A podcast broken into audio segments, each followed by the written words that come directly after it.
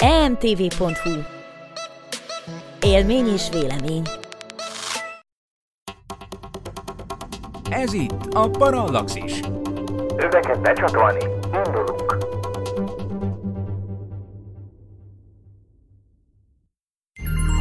Tizenkét éven aluliak számára nem ajánlott.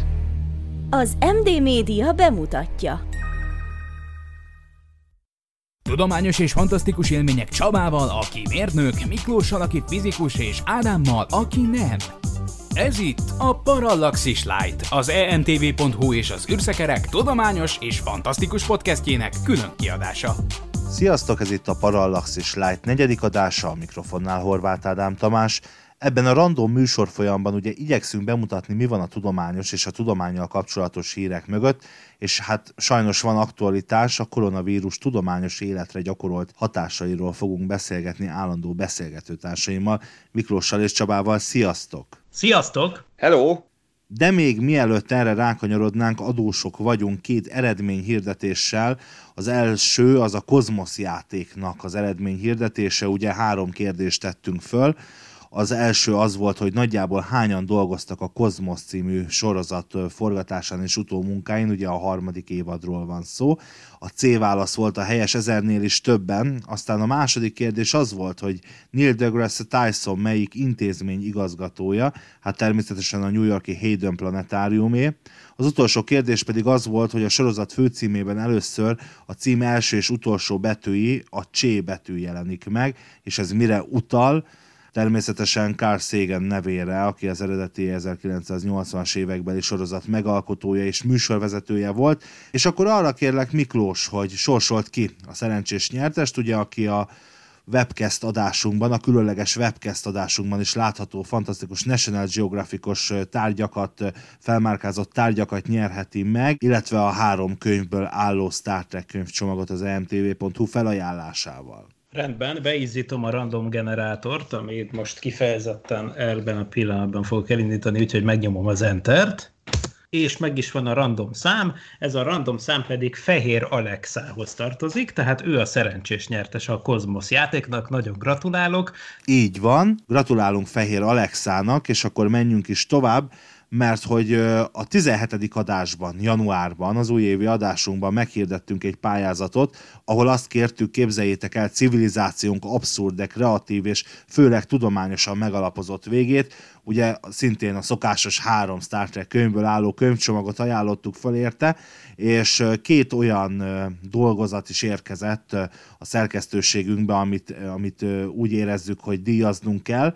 Az egyiket Barna János írta, aki arról értekezik, hogy ugye 2016-ban japán kutatók izoláltak egy PET palack újrahasznosító telepen egy olyan baktérium törzset, amely képes volt lebontani a palackok anyagául szolgáló műanyagot, talán ti is és a kedves hallgatók is hallottatok erről, annak idején a történet, amit beküldött nekünk pedig egy olyan baktériumról szól, ami elkezdené fogyasztani másfajta műanyagokat is, például az elektromos vezetékek szigetelésére használt PVC polietilén műanyagokat, mit tenne például az elektromos hálózattal, illetve mondjuk egy atomerőműben elképzelni szörnyű, úgyhogy erről írt ő, ez megérdemli a három Star Trek könyvből álló könyvcsomagot, és még egy ö, pályázat volt, ami nagyon-nagyon tetszett nekünk, az Kompár Zsolt írása, aki inkább a fentezis vonalat képviselte, ugyanis egyiptomi ásatás, egy minden eddiginél ősibb lelet, idegen technológia és egy vírusként viselkedő, majd elszabaduló szilícium alapú mikroszkópikus életet írt le, vagy hát erről szólt az ő története, úgyhogy nekik is gratulálunk. Felvesszük a kapcsolatot mindenkivel e-mailben, és természetesen megkérdezzük az alkotókat, hogy hozzájárulnak-e, hogy ezeket a történeteket a Parallaxis blogon is megosszuk veletek. Mindhárom nyertesnek szívből gratulálunk, és akkor forduljunk is rá a mai témánkra, ami ugye, mint említettem, a koronavírus tudományos életre gyakorolt hatásai, mindketten egyetemen oktattok, úgyhogy kérdezlek is titeket, mi a helyzet a hazai egyetemi életben, meg úgy a nemzetközi egyetemi életben, de elsősorban a kutatások területén. Hát a kutatások környékén az én személyes példámat tudom csak idehozni, mégpedig azt, hogy nem tudom megvédeni a PHD-mat, úgyhogy ez elnapolásra került. A távoktatással is hát nem azt mondom, hogy küzdünk, de keressük a megfelelő megoldásokat, illetve próbálunk tájékozódni, hogy ki hogy csinálja, és ebből egy, egy legjobb verziót próbálunk kiválasztani, és aztán csinálni az elkövetkezendő hetekben, hónapokban, de nem könnyű a helyzet, viszont szerintem ráébreszt minket, és most nem itt személyesen rólunk van szó, hanem úgy globálisan szerintem az egész világon, de legalábbis Magyarországon mindenkit, hogy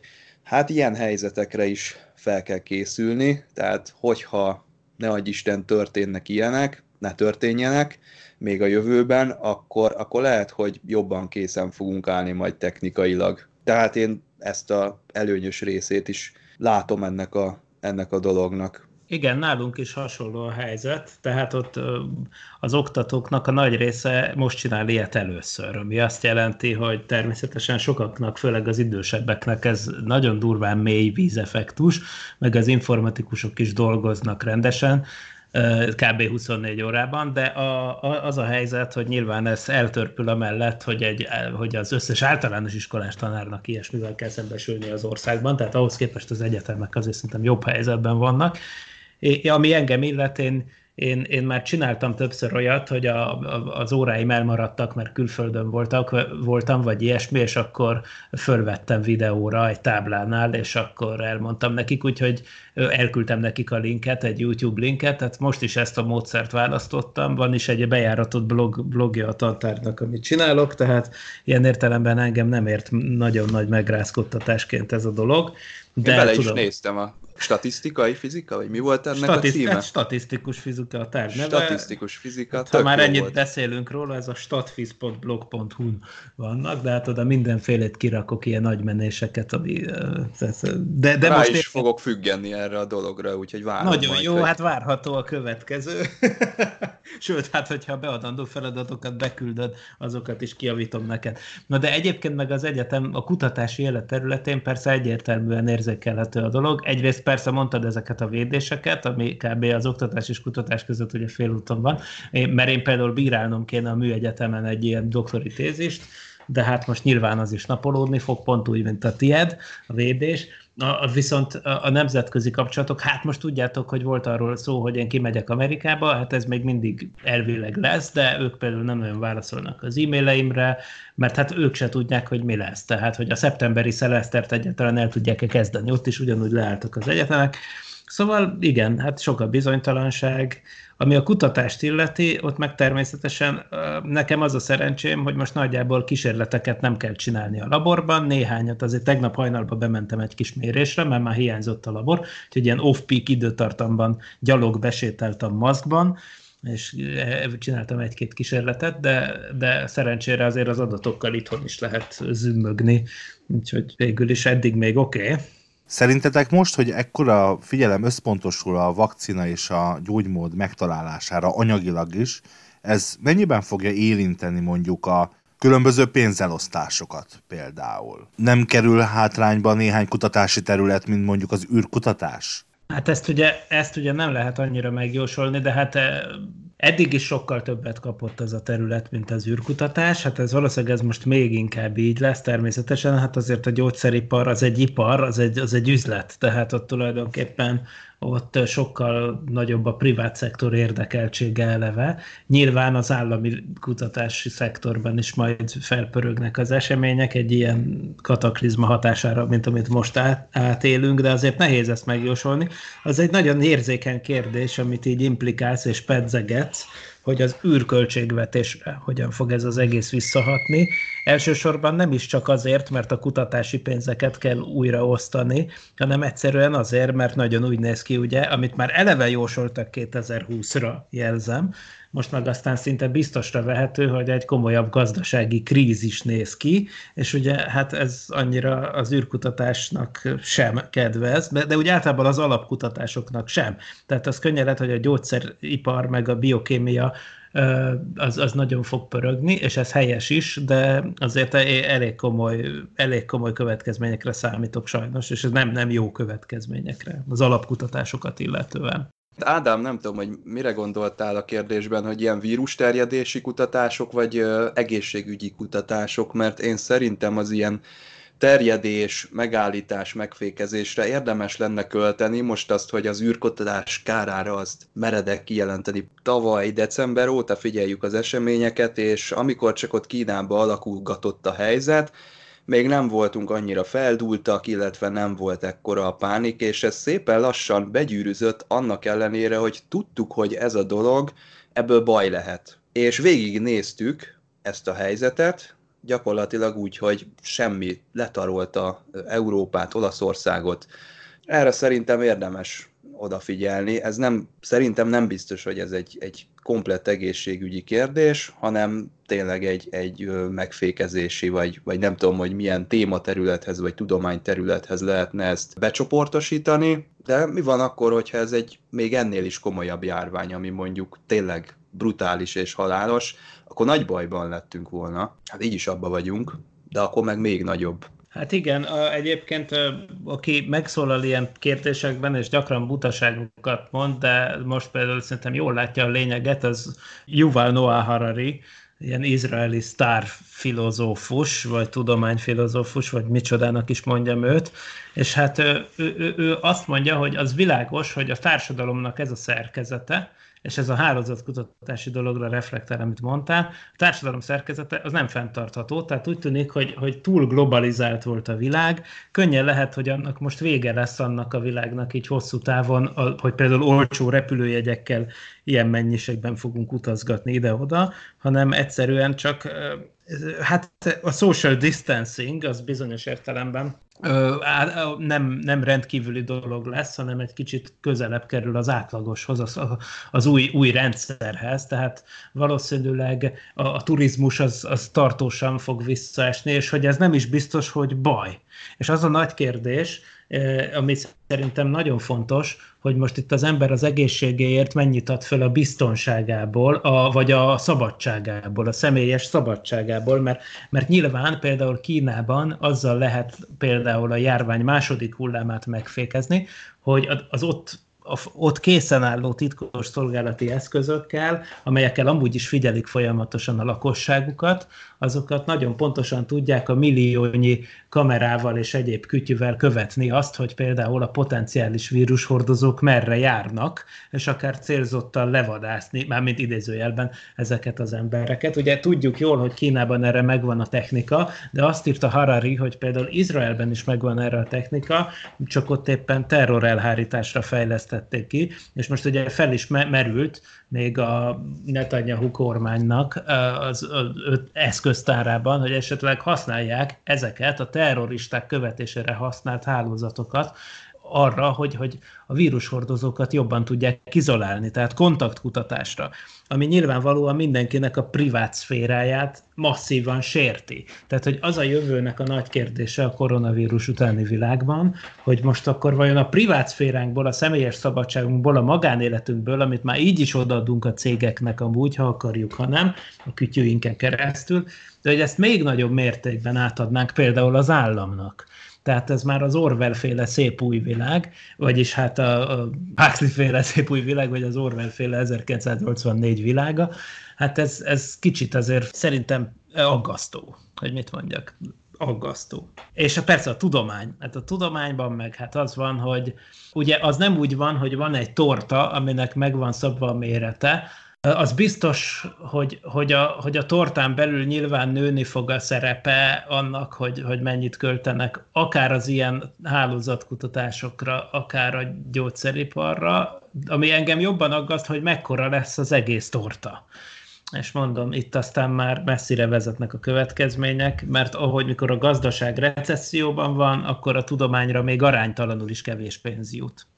Jelenlegi működésünk fenntartásához és fejlődéséhez most a te segítségedre is szükségünk van. Ha szívesen olvasol, nézel és hallgatsz minket, arra kérünk, hogy támogasd a Tudományos Újságírók Klubja és a Tudományos Ismeretterjesztő Társulat által 2019-ben a Juhari Zsuzsanna díj külön díjával jutalmazott Parallaxis csapatát. Kattints a donate.emtv.hu oldalra, és adományoddal segítsd a tudományos és fantasztikus ismeretterjesztést, hogy közösen eljussunk oda, ahová még senki nem merészkedett. Köszönjük!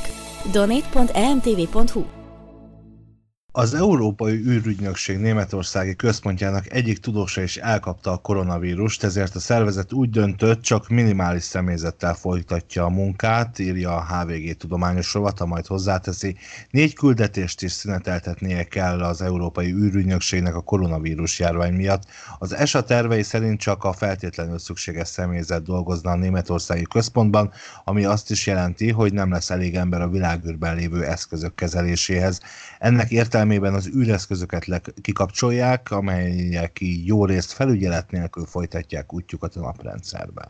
Hát igen, ez elég drasztikusan hangzik. Szerencsére ezek olyan automata űreszközök, amiknek egyáltalán nem okoz gondot, hogy akár évekig ö, ilyen készenléti állapotban legyenek. Tehát például amikor az űrszondák repülnek kifele a nagybolygókhoz, vagy a Plutóhoz, akkor volt, hogy egy évig nem is léptek kapcsolatba például a New Horizons űrszondával, aztán néha felébresztették, hogy küldjön adatokat, hogy hol, hogy van, meg ilyesmik, meg hogy pontosan merre jár, de azért, azért azt az űrszondák ez nem fogja hátrányosan érinteni. Igen, az ÉZA az, az, az nagyon szigorú ebben az ügyben. Ugye emlékeztek, hogy meséltem egy korábbi adásban, hogy voltam a Házpész konferencián a február végén, és már akkor is az volt, hogy az Európai űrügynökség, tehát az ÉZA-nak a meghívott előadói, azok már akkor Skype-on jelentkeztek be, mert az ÉZA központilag megtiltotta mindenkinek az utazást, még Európán belül is. Tehát az, az február végén a koronavírus miatt már, már az ÉZÁN belül egy utazási tiltás volt érvényben, és ez azóta is így van, és természetesen itt az összes projekt az űrügynökség jellegéből fakadóan nemzetközi, a másik az, hogy, hogy már korábban egy szokorébresztő adásban nem is olyan rég Werner Norbi barátommal beszélgettünk az idei Mars kutatási tervekről, aminek az egyik fontos eleme lett volna az Európai Marsra szálló egység, a Rosalind Franklin nevű életkereső rover, ami 2020-ban indult volna, orosz-európai kooperáció. Hát ez sem lesz, tehát már amúgy is technikai problémák miatt úgy, úgy tűnt, hogy már halasztják a startot, de aztán végül a koronavírus adta meg a kegyelemdöfést, úgyhogy ez az űrszonda, ez valószínűleg nem 2020-ban, ez már biztos, hogy nem 2020-ban indul el a Mars felé, hanem csak 2022-ben, és a két éves késésnek az az oka, hogy ugye a Marshoz nem lehet akármikor menni ilyen kedvező energiájú pályán, hanem kb. két évente, úgyhogy ez azért kellemetlen. Szerencsére a NASA-nál azért nem ennyire drasztikus a helyzet egyelőre.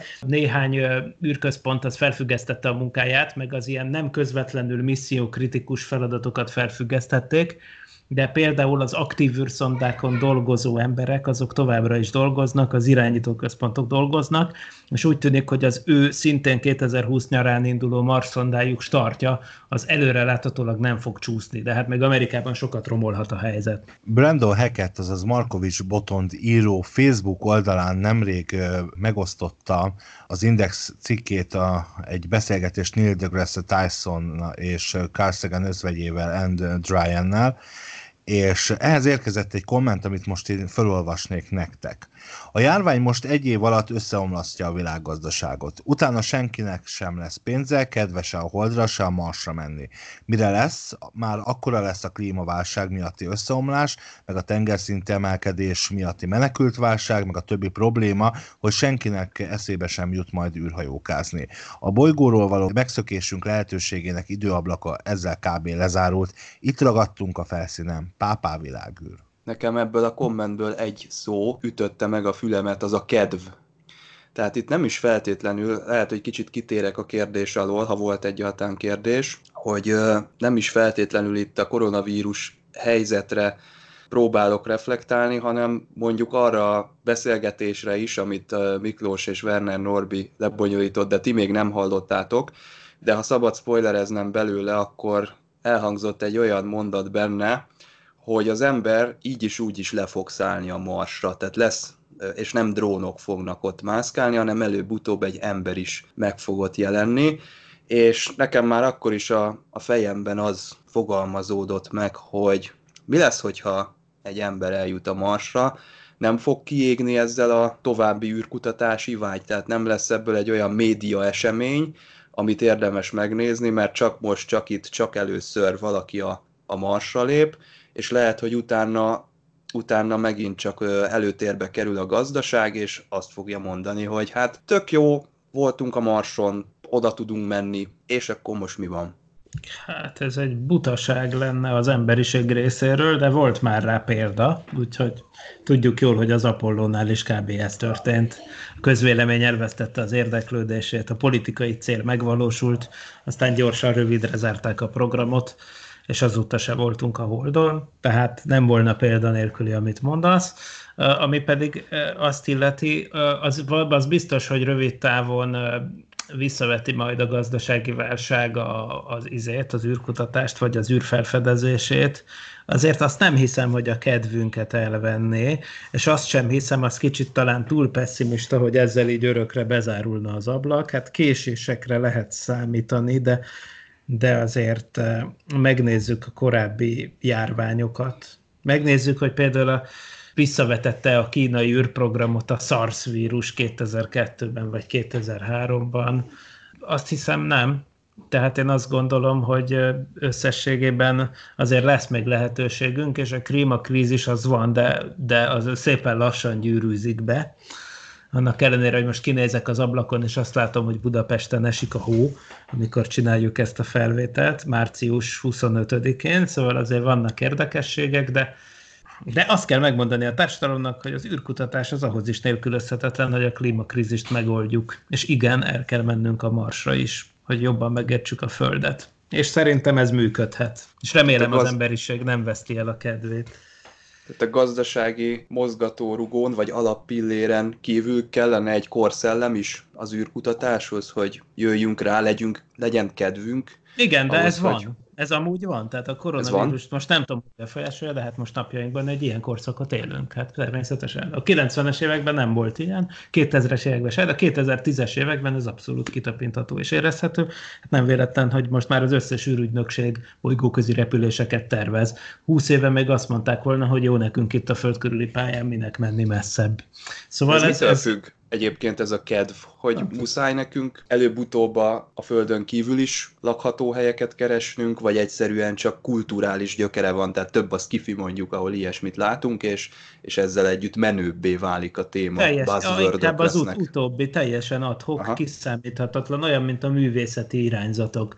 És persze mindig, bármilyen projekthez mindig lehet megfelelő tudományos uh, motivációkat találni, de ez kicsit olyan, mint a háború kitörésénél a Casus Belli, azok általában ilyen ürügyek, valójában tényleg számomra felderíthetetlen társadalmi folyamatok vannak mögötte, akár az, amit mondasz. Úgyhogy nem tudom. Aztán azt sem tudom persze megjósolni, se én, se más, hogy majd öt év múlva merre fordul ez az érdeklődés. Úgyhogy itt csak bízni lehet abban, hogy az történik, ami valakinek éppen szimpatikus itt a műsor végén nem állhatom, hogy ne kérdezzem meg, hogy vagytok, hogy viselitek az otthonlétet? Kezdje a Miklós, és én abból ikletet merítek.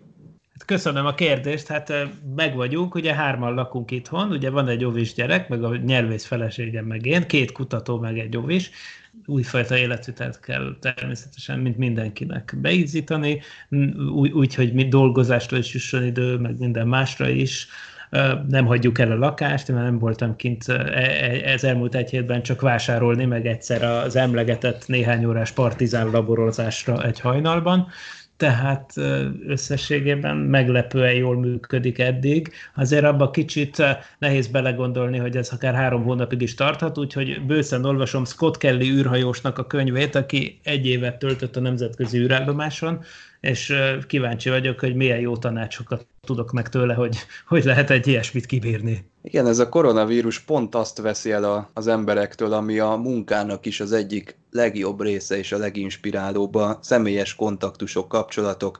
Ugye minden konferencia megy a lecsóba, például, hogyha itt visszatérünk a tudományos területre, az ilyen jellegű közvetlen kapcsolatépítés az, az megszűnik, viszont előtérbe helyeződik most a, az online kapcsolattartás, és ha van előnye most ezeknek a nagy facebookozásoknak, meg nagy cseteléseknek, akkor ha valamikor eljött ennek az ideje, akkor most van, tehát nem gondoltuk, hogy ezt, ezt majd ki fogjuk mondani, de ilyenkor ez, ez egy nagy, hát kárpótlást vagy helyettesítést adhat ezekben az időkben, úgyhogy nem kell feltétlenül kárhoztatnunk most a, a közösségi médiát. Amikor kimozdul az ember, akkor persze nehéz, mert kihaltak az utcák, káosz van a az üzletekben, amikor vásárolni szeretnénk. Nincs WC papír mindennek a tetejében.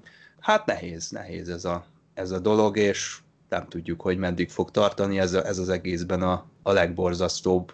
Mi viszont, kedves hallgatók, addig is mindent megteszünk, hogy tudományos és fantasztikus élményekkel szolgáljunk így nektek, No szóval, ennyi volt mára a Parallaxis Light. Köszönjük, hogy velünk tartottatok. Ne felejtjétek, hogy nézhető a Cosmos című sorozatról készült webcast epizódunk. Videóformában is élvezhető. Nagyon fantasztikus Miklós és Csaba sót láthattok. Április másodikán érkezünk az Érkezés című film kibeszélőjével a podcastünk 23. epizódjában, és rögtön pár nappal később, majd április 5-én a kapcsolatfelvétel napja a Maratoni Podcast Parallaxis Szokolébre fejlesztő különkiadásában Miklós és Werner Norbi asztrofizikus fog beszélgetni a humanoid robotok és az EMI, a mesterséges intelligencia alkalmazásáról az űrkutatásban, úgyhogy maradjatok otthon, további kellemes podcast hallgatást kívánok mindenkinek, és ne felejtjétek, a podcast annyira tökéletes, hogy kép sem kell hozzá. Sziasztok! Sziasztok! Szervusztok! Nem volt elég a tudományból és a fantasztikumból? Olvasd a parallaxis.emtv.hu-t, lájkold a Facebook oldalunkat, nézd a YouTube csatornánkat, és hallgassd a Szokolébresztőt a Tilos Rádióban. A Tudományos Újságíró Klubja és a Tudományos Ismeretterjesztő Társulat által a Juhari Zsuzsanna díj külön díjával jutalmazott blog podcastjét az emtv.hu megbízásából az MD Media készítette. Hamarosan jön a következő rész.